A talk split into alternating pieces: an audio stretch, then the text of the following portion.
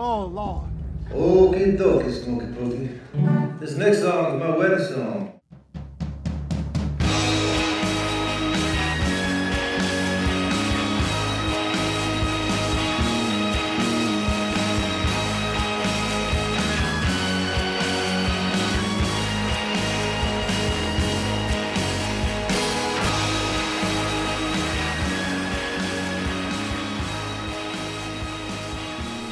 Hello, Oh, and welcome to a special episode of um, Pivotal Film. We um, did our A block where we talked about, you know, uh, new movies that we had seen. Um, we we talked about four movies this week. we so did, but our crucifixion of A Star Is Born ran what you will a little extra long. soon. Um, and we talked about Star Is Born, and we talked about Ethan Hawke's movie um, Blaze. And we feel like that these two. I, I unfortunately was not able to see Blaze, but we felt that these two movies kind of exist in the same universe and this exists in the same kind of conversation. They should be discussed together. Yeah, so we um, we broke them up um, so we don't have like a four hour, uh, you know, main episode this week with our list. Um, but yeah, So we're gonna get right into our discussion first about, unfortunately, A Star Is Born. Boop, boop, boop.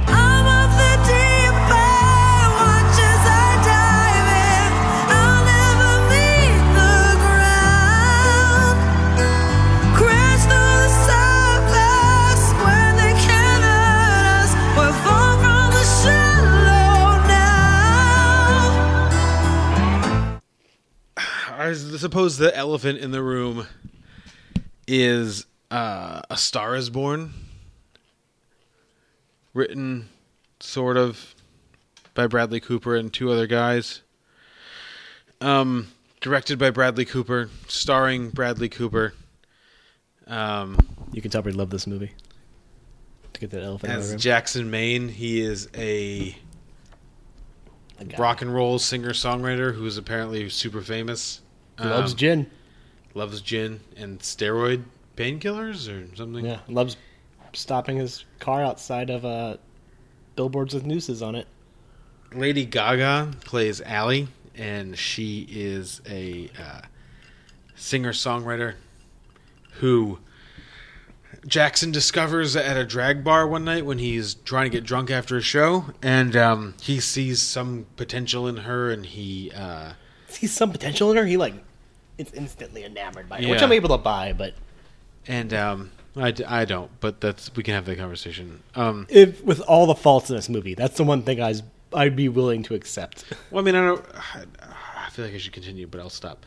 I think it's bullshit that they decided to use La Vie en Rose to, like, in this part, when Marion Cotillard just won a fucking Oscar for singing this song. Yeah, no, no, no. I was I Like, was bothered what, by that too. What are we doing? Like, did do these movies not exist in the universe? Like, and she didn't do a good job. she didn't do a good job. Like, She did an okay job with it. well, I, I guess if every if everyone in France sings out of the back of their throat, you know, when they sing, then yeah, she did an awesome job. Um, needless to say, a star is born, and she ends up singing a song that she wrote or that she sang to Jackson in a parking lot after she punched out a cop for, For no reason. Every reason. Um, that makes sense. and she becomes a viral sensation on that and, and, and jackson you know falls for her and drags her along and they write some songs together and she becomes um, the star of the movie um, and then as she's rising in pop celebrity jackson is falling deeper into alcoholism and drug abuse culminating in him peeing himself on stage when Allie wins a Grammy. Um,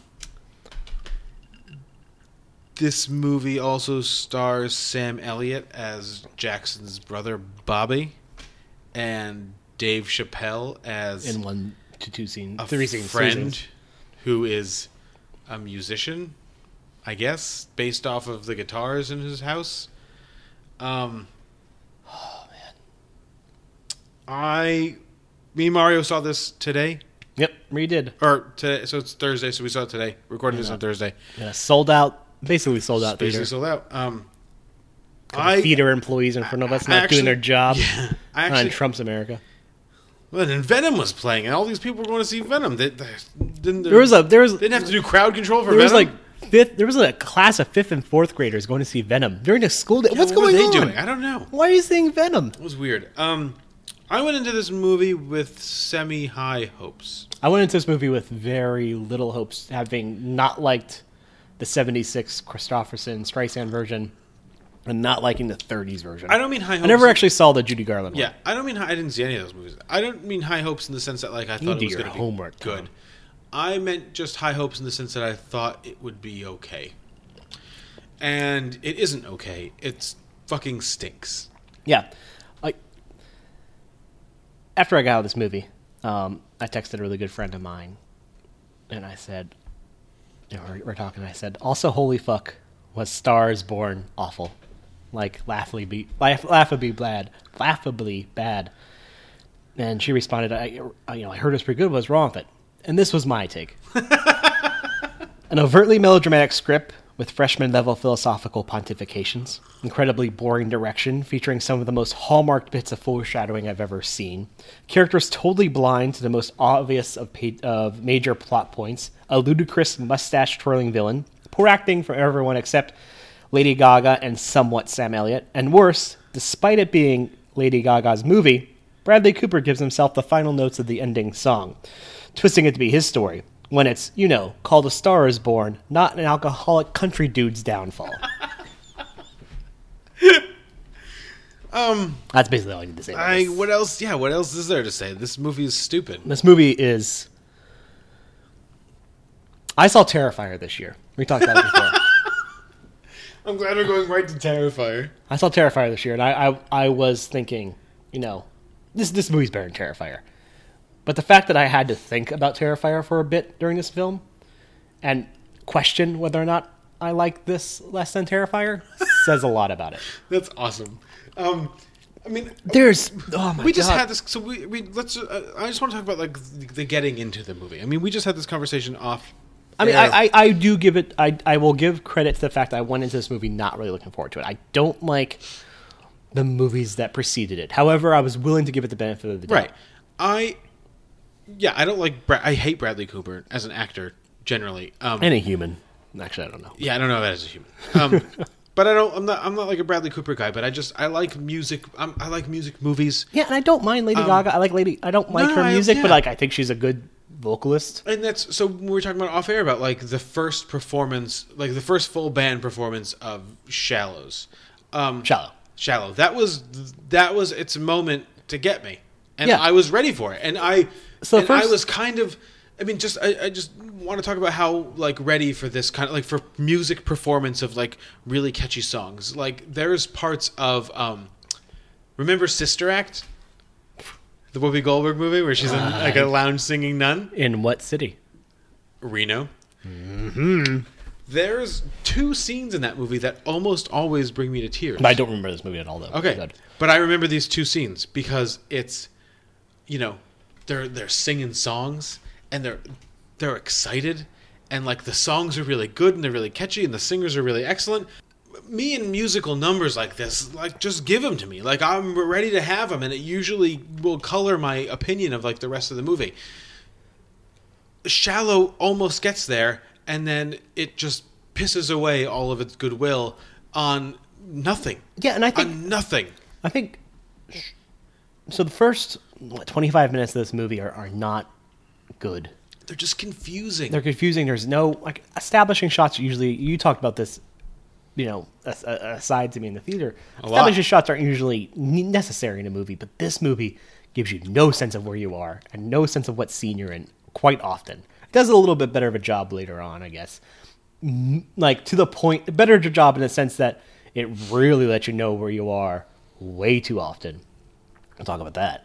Um, but that like shallow sequence is like, oh, I can buy into the fact that these two people care about I each get- other. yeah. And like I was like, oh, you know, having heard the reviews for this movie, I was like, oh, okay, so it has a rough start, and then it steps up. Let's keep doing this. Yeah, because like I watched that and I was like, I was kind of moved by that, like not moved, like terribly moved, but I was like, okay, this kind of like, it's got like a little punch to me. Uh-huh. And then it just fucking falls off the rails and like if it like it's a it's, it was like a train that had gone off the rails out of the gate. Like for some reason, a drunk engineer was like, "This train's fine, let it off the rails," and then somehow like that train tracks turned, and through some serendipity, given down by Moloch, to to give the audience a sense of of, of false hope. The the oh, audience the audience that has seen movies has seen films that have done this story many times before with some level of, of competency and some level of intelligence and some level of understanding social appropriateness goes back on the rails. You're like, so you get a minute of breath just so as says demonic force can pull you right back off of it because then it just continues back off that trails and gets Yeah. further and further until you're left with just a fire. Well, I'm, In the let's end. get- Oh, man, this movie Let's kick off a deep sucks. dive into like the you know the aesthetics of this movie and you know some of the narrative problems Aesthetics? by me saying pointing out to Bradley Cooper if he's listening that there is a different. I doubt he's going to take my suggestion because he's a big Hollywood director now. because he's got Clint Eastwood to tell him how to direct the There movie. is a big difference between earnestness and authenticity. And just because you're really serious about something doesn't mean it's authentic.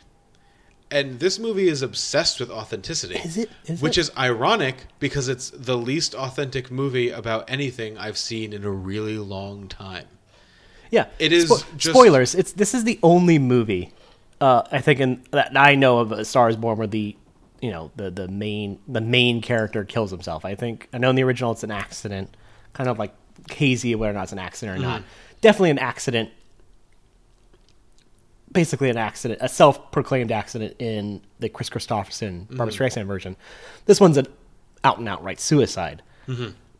and like one of the first shots settles on a noose, like three nooses, you know, like on a billboard. And I, turned, more I turned, three I turned to. Tom, and like does it twice. I turned to Tom, I was like, oh, he's gonna, That's foreshadowing. Dutch is gonna hang Yeah. himself. Yeah. that's foreshadowing right there. Mm-hmm.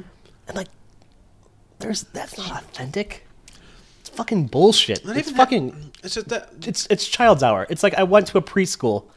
And, and the preschool child was Bradley Cooper, and he told me he made a movie, and I had to watch this movie. Well, so let's just frame this movie by saying it's about um, it's about um, it's about music. It's about musicians, which it isn't. is it? Is it about? I thought it was it- about Bradley Cooper. It isn't, but let's just say it is.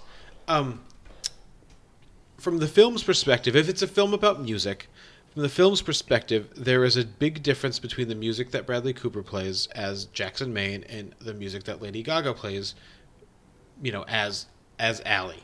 Um, Jackson Maine plays some really generic, watered down blues rock, and Allie plays some Lady Gaga songs first, and then she plays a bunch of really watered down, generic pop music. like third level Lady Gaga. Yeah. Um, neither of these types of music are authentic, like upon hearing it. Um, I suppose, in theory, the movie is trying to say that Jackson's music is more authentic because, um, you know, because he has talent, but he has something to say, as the movie. but tells that's us.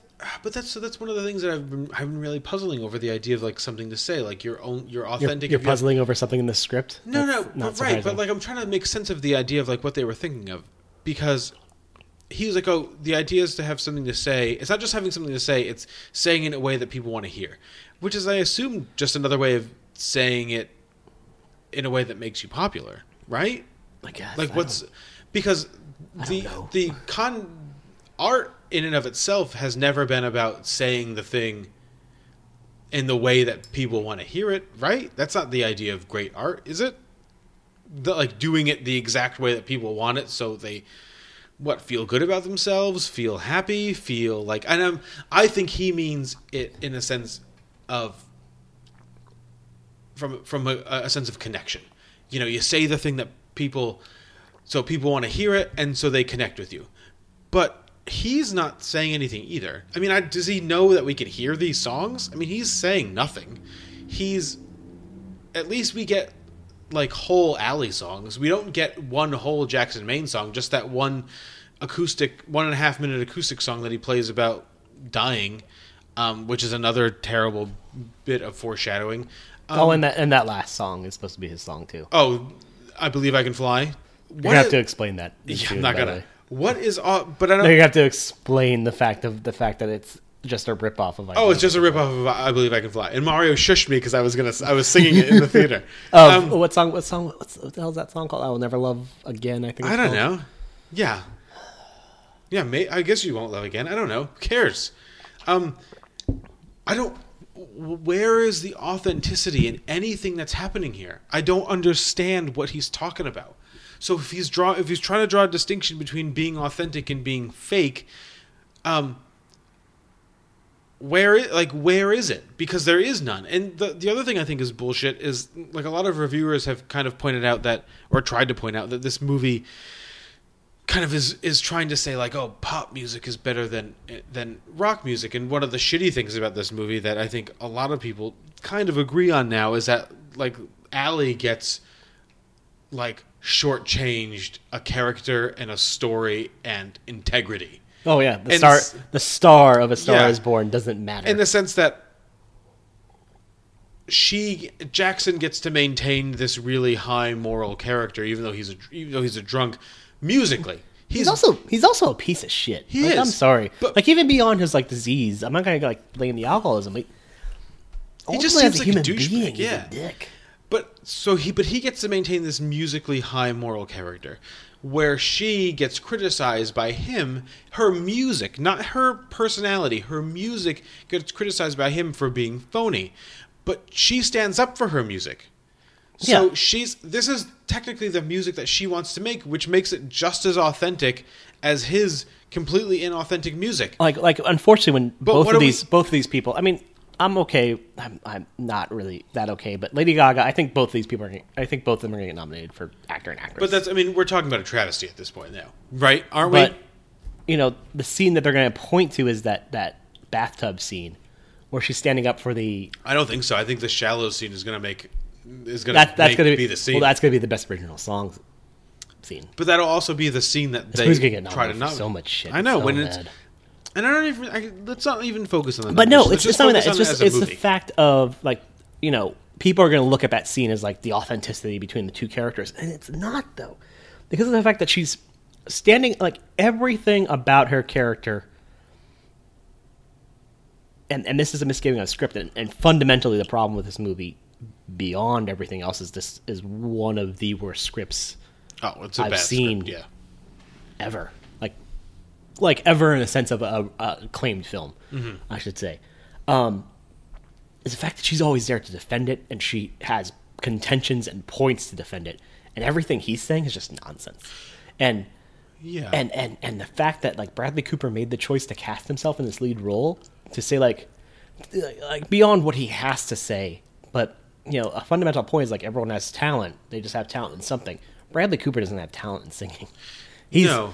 Like that opening scene where he's singing i turned to you or afterwards i was like was he like it felt like he was supposed to be bad because he was drunk at first No, I Like, think that's why yeah, it's just how but it's supposed to- be yeah. he's supposed to be that's supposed to be an example of his talent yeah. and so no matter how heavily into the pop that Allie lies, she's going to sound better than anything he does. She- Cause, yeah, 'cause- she's 'cause a- she. This is a a world class. Like basically, Lady Gaga Gaga's held up as like one of the better vocalists of like our time. Hmm. I don't know if I agree with that. I don't really know because I just don't know much about music. But um, this is comparing apples and oranges, and so like everything about this movie, like you said, just doesn't feel authentic. It doesn't. Well, I don't know why she. So when we kind of talked about this off air, um, so Jackson Maine gets to be famous for playing like three times boiled, terrible country rock music, um, and then she gets famous for doing the same thing better than he does, better than he does. and with more authenticity than he does. Right. Too. So why can't she stay famous for that same kind of music? Why does she have to devolve? This is a this is a um, a flaw of the script more than it's a flaw of anything Lady Gaga does, or any choices that she's making. why does she have to devolve into this kind of like pop star caricature? Why can't she stay a star playing this kind of music? And I think that's one of the things that a lot of the reviewers are trying. To, one of the cases that a lot of the reviewers are trying to make is that like he's trying to Bradley Cooper is trying to draw a distinction between pop music and rock music and the authenticity of each. Um, but that's and and that maybe she sold out. Yeah, but I don't. But she doesn't have to sell out, and she's like maintained she that she hasn't sold out. out, and she, you know, doesn't go on stage that time with, you know, the dancers. Um, she doesn't go blonde like the the guy asked yeah, her to she's go still like holding like she maintains her agency, but they also like the movie takes away her agency, but like she did, they just kind of give her a couple of things yeah, to just kind of establish But she's herself. like she seems like a real human being, and that she's compromising constantly. Hmm. And I felt like for a while there, the story was going to lean more into like his jealousy kind of overtaking him, but it never does. It never leans into the fact that like she's an adult. You know, like Sure. her Oh, yeah. biggest her biggest flaw to me in this is like this might be a problematic point to take is the fact that she stands so by this guy who doesn't offer her much. Like Right. that, that mustache twirling villain. I, I'm not even gonna fucking look up the character's name. The, the? British, yeah, Roz, the British. Um, His her manager. agent, yeah, her Um, manager, yeah. like he has that that really stereotypical evil scene where it's him and Jackson alone, and he says like, "Me and you aren't friends," blah blah blah. You know, like you embarrassed her, almost destroyed her career, and like yeah, like you can't say it. Like, you like this is obviously something a villain's saying, but at the same time, it is like he doesn't. Cooper doesn't take the time to make Jackson feel remorse for that, to feel Well, you were true You're supposed to assume he feels remorse by the fact that he kills himself because of it. Like, so she can have a career, he kills himself. But it's another selfish decision. You know, it's another selfish act he's doing. And that's another weird thing in this movie is that why is he he doesn't respect her career. So why would he kill himself so she could have a career? I don't know. Because he loves her. I is what I'm trying to guess. say, but it doesn't earn any of it. Like like everything in this movie is so unearned. You know, it's just it, it tells you it tells you how to feel. And we've had this conversation so many times before. You know, no, I, I don't want to get so much on the pedestal of us being pretentious assholes, but we are. Yeah, we're so we're totally pretentious assholes. But like, little stranger doesn't tell you how to feel, you know, and nobody saw that. You were never here does not give you anything, but it gives you the pieces, but doesn't tell you how to put them together. Um, you know, and there's there's the, you know maybe we put them together wrong, and but like, we didn't. But maybe we did. Sure, sure, okay, sure we'll give them benefit of the doubt. Maybe we did. Sure. But the fact that like they gave us pieces and told us to put it together, it told us didn't tell us how to feel, but like that's that's how art should be to me. Mm-hmm. Uh, art film shouldn't be telling me how to feel and then not earning that. If you're gonna tell me how to fucking feel, then fucking do You better the be work. show- yeah, you then you better show. do the work. You better not give me like a fucking CGI sky for no reason. Yeah, come on, CGI Sky. No, that was terrible. Which. I have to relook. I, I do believe there's a shot of a CGI Dark Knight, which doesn't even matter. But like, you also don't like fucking give Sam Elliott, who's a great actor, like kind of an Oscar moment, and then continue on the scene to kind of like dehumanize it and like like punctuate it too much, and then make me lose all like gravity in the moment by just making it too long. You also don't like. You also don't sell like music short in the sense that I don't know if you noticed this, and we're gonna talk. I'm gonna talk more about this in a second. There's no past in this in this movie. There's no musical past. These people come from nowhere. You actually know where these people t- come from. They come from two places. They come from Sinatra and Willie Nelson. Sinatra over and over and over Paul again, Anka. and Willie Nelson. Oh, and Paul Anka. Um, and I guess Dave Chappelle is a musician, and I guess Eddie Griffin's character is supposed to be a musician. I guess. Well, and I think- but like, you would think that a movie about musicians, they would like music, and they would talk about music, and they would they would consume music, but they don't. All they ever do is Talk about their vision. ta- talk about their vision for their like but what's their vision? pseudo mean? songs. I don't know. Well, that's I mean, what does their vision mean? Like, and I would the one of the scenes that I'm having like a major problem with, like more so after the fact than anything else, is when Allie goes to visit Jackson in rehab. So Jackson's peed himself at the Grammys. Um, he's embarrassed everybody. Blah blah blah. She goes to visit him at the uh, at rehab. Allie's seemed like a straight shooter the whole movie, right? She's kind of told it like it is. She's not bending to the will of you know her impending superstardom.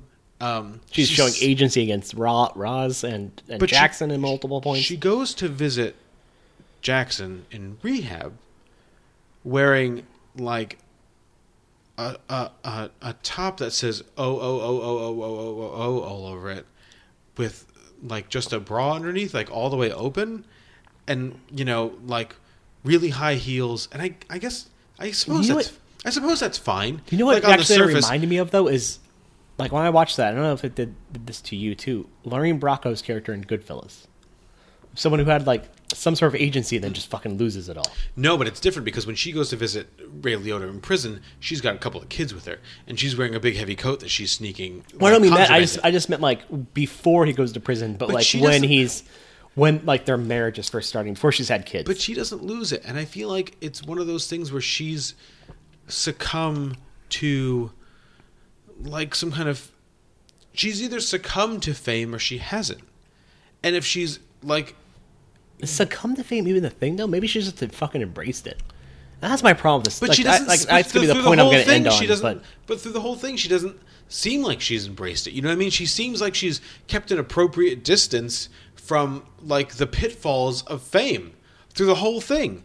But there's this. Yeah, even in the end, one- she still does. Right, but there's this one instance where she kind of shows up looking like a super famous person to a rehab facility. It's like, but I thought you were supposed to be grounded. You're supposed to be the grounded one, and he's supposed to be the one that can't get his fucking head on straight. You're a superstar, yeah, but they've developed your character to be the one with a level head. And now, I don't understand. Like, even when you were at your drag show, you were some wearing something more appropriate. You were supposed to be you were performing with drag queens and you were wearing a more appropriate like dress than you were to visit your husband. I mean, rehab. in the sense that like Bradley Cooper leans into like the cliches at every opportunity. Oh man, but just like that's the thing. Nothing is earned in this movie. nothing is earned and nothing is is followed through with. Nothing is nothing is earned, nothing is established, and nothing is followed through. And my my biggest like well okay not my biggest but there's promise there which makes me mad. Like With who? With Gaga or no no okay in terms of the film the, the like some of those side stories are fun like the the drivers like their constant obsession with like Sinatra and like having been a Sinatra or the drag queens like they're they're so like fun they're such oh, geez, they're such fun characters Yep. um well, there, there's interest in there, but like it frustrates you when you just keep going back to these people and it's just so boring and so unearned. well, one of the things I thought was fascinating was that Matthew Libatique did the cinematography for this, who is Darren Aronofsky's. Are you kidding me? Really? I'm not kidding you at look, all. I didn't. I looked up nothing about the Um, movie. and it's weird when I when I was watching it, I was like, oh, that Bradley Cooper's face looks really well shot. This because all you ever see is anybody's face ever. Yeah. like oh, Bradley Cooper's It's face re- looks really well really shot. tight. Like oh, Lady Gaga's face looks really well shot. Oh, Andrew Dice Clay's face looks really well shot in the scene. But like, but what's the what's the point of using someone like Matthew Libatique to just shoot people's faces? Like, why? Yeah. What are we doing? What are you doing? Or you know, what's to shoot point? to shoot a reflection of a window of Bradley Cooper and Lady Gaga, and then to cut onto a, a third character who means nothing in his reaction to their conversation. What? Yeah, that's so. I don't know. I, I do want to finish on one thing. Um, my biggest problem with this movie, it's, uh, and this is maybe my problem overall with um, the Star is Born stories. It's it's still so anachronistic in the fact that it's a woman that needs a man and is so reliant on a man still, and like that does nothing to change that. You know, Jackson Maine made Allie, and she leans into that. Like everything he says about her, most of the things he says about her are supposed to kind of like almost ring true. Mm-hmm. And she, you know, kind of thanks him in the end, sort of thing. And, and and the fact that like Bradley Cooper has such selfishness and an ego to end the movie on him. Yeah. To have him sing the final notes. I mean, he ends it on Gaga's face, but what the fuck are you doing? You know, like this is her story, and it just undercuts her agency that she's like built so much to do in the Yeah. film. And then my other big problem is just like they telegraph the scenes of his impending suicide so much, and nobody responds to that, and that's like we talked about social responsibility, but like this is one of those times where I'm like, this is Com- yeah, it's just like com- fucking come on, like he starts trying to give away all this stuff, you know, to to Andrew Dice Clay's character, Allie's father, and then like he makes amends out of nowhere with Sam Elliott. And you know, there's a part where he, Allie finds his like love song to her, and he says, "I was hoping you'd find it after." And Lady Gaga, who does, tells- does really great. I, I mean, Lady Gaga, her vocal acting, I don't think's there yet, but her non-vocal acting, like just just her expressions and whatnot, are really good. I think in this, I like watching her on screen. I think a better She's director, got a a better really- director is going to pull a really good performance out yeah, of her. Yeah, she's got a really fascinating. and by a better director, I mean a director. Yeah, she's got Because um, Bradley Cooper is no director. She's got a really like really fascinating. Go fuck yourself, Bradley Cooper. She's got a really fascinating screen presence. Um, but yeah, she doesn't she doesn't deliver all of her lines. She has so much promise. She has a lot of Yeah, promise. But um, but just the fact that like her reaction, her non-vocal reaction to that says like, ev- but nobody, and and the fact that he mentions like trying to kill himself with the the the um with the belt. the belt. And the You know, therapist like it's just told as like a joke. yeah, the therapist laughs and it, like, and he's like, "Oh, I was twelve or 13. It's like, yeah, that's you shouldn't laugh at that. Like Yeah, that there's should. so many scenes that like hallmark that this man's suicidal, and it's not presented with any gravity. But let's not and even- like that's fucking irresponsible. But let's. I mean, we don't even have to. I mean, if someone objects to the idea that we're saying that's socially irresponsible, fine. But it's just it's narratively irresponsible. If you don't even want to look at the social aspects of it, just look at the movie. Like it's No, no, I, dumb. I, would stand. I would die on this. I would die on this hill and say that that, that there is no, times no, sure. where a movie's being socially irresponsible. And I am actually kind of upset about. It. I agree that. with you, but I think even if you don't want to say that, you can't say that it's not being narratively Oh no, it's too. no, yeah, Because- but I think we've eviscerated the narrative of this movie. I don't know, Mario. Um, don't see it, Stars Born. I Don't. think- it's two hours and thirty minutes of your time that is better spent in every possible way. I was lucky enough this week to see the opposite of A Star Is Born, and I actually I did not was able to see this Yeah. movie, so I can't talk too much about it. I actually feel a little bad for Bradley Cooper in the sense that he had to release this movie in the same year that Ethan Hawke's um, Blaze. I don't know who Blaze Folly is. It's actually it's it's Blaze Foley. You really should know who Blaze was. Didn't try to fall in love with you. Do you think we're born knowing how to love? Thing that I can do Why do we forget? to keep myself from falling. Plain old living, that man. I've done so many times. So you're gonna be a big country star? I saw daylight in you. I don't want to be a star. I want to be a legend. It is the story of Blaze Foley, who was a country musician in the uh, late 70s and 80s. He died in 1989 of a gunshot wound to the stomach. He was at a friend's house, and his friend's son came to get a, uh, uh disability check from his dad so he can buy drugs. And you know, Blaze decided to to stop him and, and got shot in, for his efforts. Um, he was 39, I think, when he died. Um, the movie stars Ben Dickey as Blaze.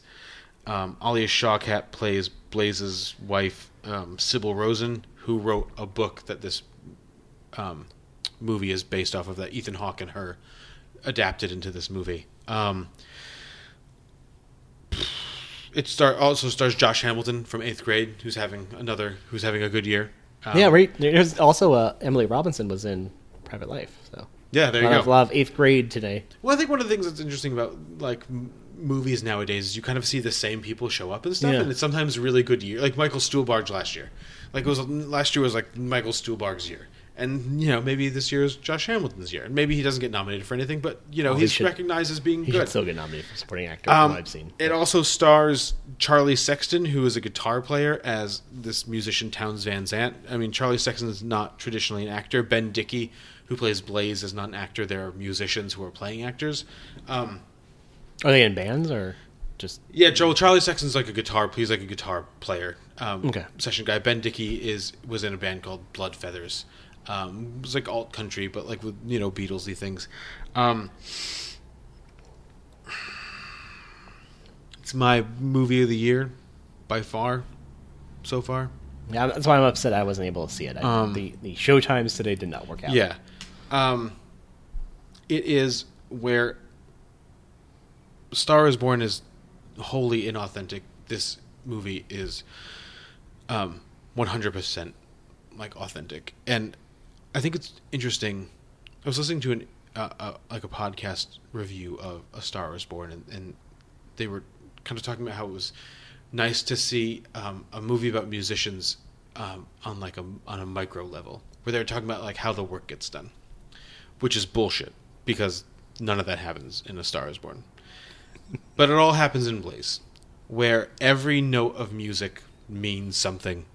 Um, this is not a person who is famous. He's the opposite of famous. He is playing shitty clubs. He's also a drunk, um, but he plays shitty clubs and bars and wherever, you know, just struggling throughout life, but writing songs that John Prine and Willie Nelson and Merle Haggard um, would cover. Um, you know, as an opposite to A Star Is Born, the music world is infinite in this and just goes and goes and goes and goes. And there's always a new musician, and there's always other musicians showing up to play with people, and you know, people have harmonicas and they're playing songs on porches, and like there's always there's always an excuse for a song. Um, the movie is framed um, in Blaze's last two days, where he goes to record um, an album in a bar in the back of a liquor store. Um, he's he's burned all of his bridges, and he's just going to put these songs down. He's I think he recorded one official album in his in his in his life. Um, everything else is just kind of pieced together through different sessions. Um, but the movie focuses on the relationship really between Blaze and Sybil, um, Alia Shawkat Sybil, and um, what art means. I think she's an actress, and like what art means to them, and what what music means to them, and what they mean to each other, and how they how they fill each other up, and how their presence in each other's life helps their art to grow, even when it like pushes them um, away. Um, I don't know. It'll come out on VOD soon, and you can see it, and we'll you can talk about it more. But it's um, really like a crushingly beautiful movie, and unlike the songs in A Star Is Born, the songs in Blaze, you know, are fantastic. I mean, he was a he was a fucking songwriter. Um, and there's, uh, you know, I don't want to go forever on this. I when I could.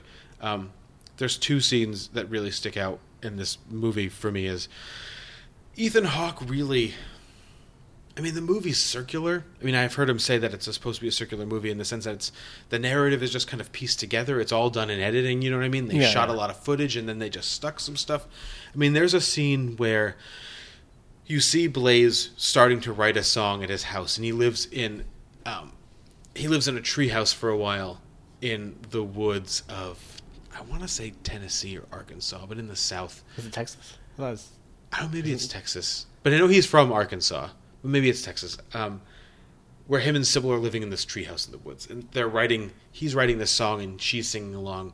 But at the same time, it cuts to him singing the same song in the bar in like what what is present, you know, what is present day in the movie. And at one point, they're singing together, like these two blazes are like singing together. Um, and then Sybil is singing too. She's singing harmonies like with both of these, but she's not, and she's out of the picture by the time he records that record.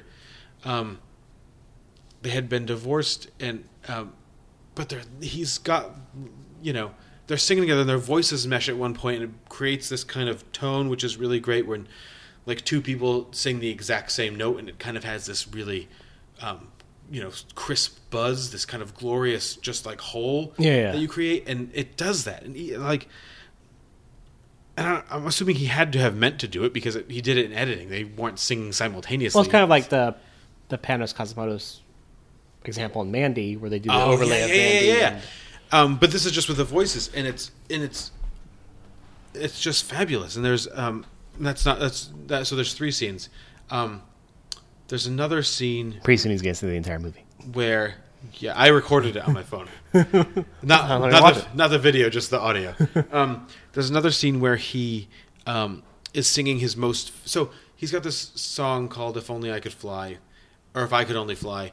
Um, it's covered by Merle Haggard, um, pretty famously, and um, but in the in the movie, you get it where he has come back to Sybil and he's kind of playing her this new song that he wrote. And it's just one shot in this really small Chicago apartment building, and she's on a bed and he's just sitting playing a guitar. Um, and it's just the end of their relationship. And instead of having a conversation about how, how this is the end of the relationship, she says, I don't think I'm your muse anymore. And then he thinks he says, "No, you're just getting started." But that's like when he when he leaves. You know what I mean? It's kind of it's like the opposite of that. It's like it's you know someone admitting like you're in like the inspiration is endless. Like this is never going to stop. Like I'm whether we're together or not. Like you're my muse forever. Um, but it's just uh, like this heartbreaking scene and then the other great scene which connects it directly to a star is born is um, blaze foley's dad is an abusive drunk and he's in this mental hospital and he goes to visit uh, he goes to austin with sybil and visits him with his sister and um, the foleys i guess had like a, a family band that they would go around and, and sing and then the dad would take all the money and drink it and then beat everybody um, but the dad is played by Kris Kristofferson, um, who doesn't show up obviously in A Star Is Born, which is hilarious. But he's in this movie, and he um, not in the version we just talked about. he doesn't have to.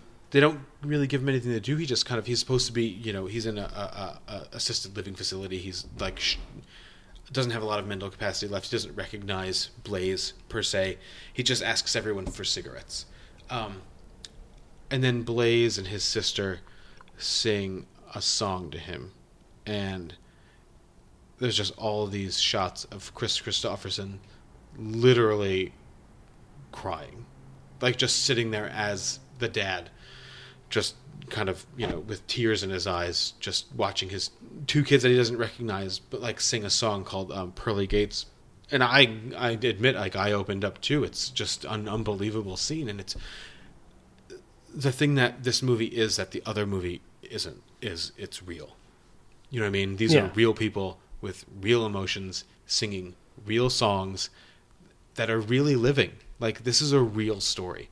And A Star is Born held A Star is Born into like an unfortunate relief in the sense that it's never going to be it's only ever going to be about famous people and about Hollywood and about like, you know, masturbation almost. You know what I mean? Where like Bradley Cooper is just kind of working on himself Yeah, for yeah. like you know two and a half hours. Where in this movie, like all ego is stripped away, and they're just telling a story, and they're just singing songs, and there's uh, people are always singing songs in this movie, and they're always telling stories. Um, and you don't know what's real and what's like what's scripted and what's not scripted and what's like what they're just doing. Um, but it's a it's an unbelievable film, and uh, you know I'm I'm happy that it actually has been kind of grabbed by some theaters and it's got it's you know got two weeks at Criterion. I think it did a week or so at you know Jacob Burns up in Pleasantville. I Um, do really wish it was VOD. I would have been able to see it today. and I'm sure it will. I'm sure it will be soon, hopefully. Um, but as a sucker for music things, you know, as a musician, like this movie was. This is a musician's movie, and A Star Is Born is just a famous person movie. It's a People magazine readers movie. Um, I don't know. There's a great. I was reminded, you know, so our, our episodes always close out with um, Neutral Milk Hotel, Ghosts, and there's um, in the 33 and a third series of books, which are like a series of books that focus on one album. Um, someone wrote an, um, uh, a book on the Neutral Milk Hotel album, Aeroplane Over the Sea. Um, and there's an image in that book where uh, I forget who was saying it, but they said that when Jeff was writing, Jeff Mangum was writing the record, that he just kind of locked himself away in his house, and they would just see him like kind of. He was just like pacing around his room, playing these songs over and over and over again, like trying to get them perfect, and just like you know cloistered in in music. He was just existed in these songs, and that image came to me like over and over and over again watching this movie is that these people just exist for music they exist for art and they exist like for each other um, and i think the thing the thing that this movie is also more effectively than a star is born is kind of about how myth is made because he's you know he's kind of disappeared off the face of the earth. Like he was a real guy but like nobody knows who blaze foley is. Like only the people in the know. Yeah. but there's a really interesting um, you know narrative device where um, Charlie Sexton, again played, or um, Townes Van Zandt, played by Charlie Sexton's giving an interview to Ethan Hawke, and he's kind of giving this alternative, nar- like alternate narrative about what happened, even though we can see what really happened. He's just kind of telling us, um, like a good rock and roll version of what happened. With Yeah. a lot of myth, like he dug up this guy's grave to get his guitar, and like to get a to get a um, a pawn ticket to you know so he could get his guitar back, and you know we wrote this song, you know however they wrote it, and like you know they did all these, and then Josh Hamilton is another friend of Blaze's, and he's sitting right next to him, just kind of being like that didn't that didn't happen, Yeah. that's not what happened, um, but he's creating you know he's creating a myth, he's creating a, a um, a, a narrative around this guy, um, and I think that's you know one of the fa- one of the ways that A Star Is Born fails is that, um, like Bradley Cooper doesn't really understand how that works. Myth in A Star Is Born is just based on how famous you are. You're famous. You're super famous, so there's a myth about you. Um, but His dad it's not washing the away case. could have been a myth, but that's something that just actually happened. apparently. Yeah. Um, I don't know. It's it. Uh, it's a real treasure, and I hope people go seek it out when it comes on VOD. Okay. I, I have to see it, and I will let everyone know how I feel about it when I see it. Um, all right, so that's it um, for our special bonus episode. Go check us out on um, Instagram. Pivotal- Instagram.com slash pivotal film or our Twitter at twitter.com slash film pivotal. And because that's the mirror world, you'll tell us how much you hated Star is Born, about how you knew about Blaze for years now. You're actually Ethan Hawke's barber her. Oh, And, I wish uh, I was Ethan Hawke's barber. Um, yeah, or he's got he's got good hair. he does have good hair. I don't hair, want to mess it up. Maybe I don't want to be his Yeah, everyone. Um, yeah, or you can send us email at pivotalfilmpodcast uh, at gmail.com. Uh, go to pivotalfilm.com to see the list of our beers and our movies on our list and hear our episode links to our episodes. I did not drink a beer during this episode. I actually drank bourbon. I was drinking uh. Wild Turkey 101. There you go. Pretty good. That's how you do it. you gotta let the ice melt. Apparently, has the hard finish. I let the ice melt. Fish wasn't so bad. And the coffee, always good. Yeah. Um, so yeah, we'll talk to you next week. But until then, see a movie, drink Not even a next beer. week in a couple days. Yeah. You guys are getting spoiled. And we will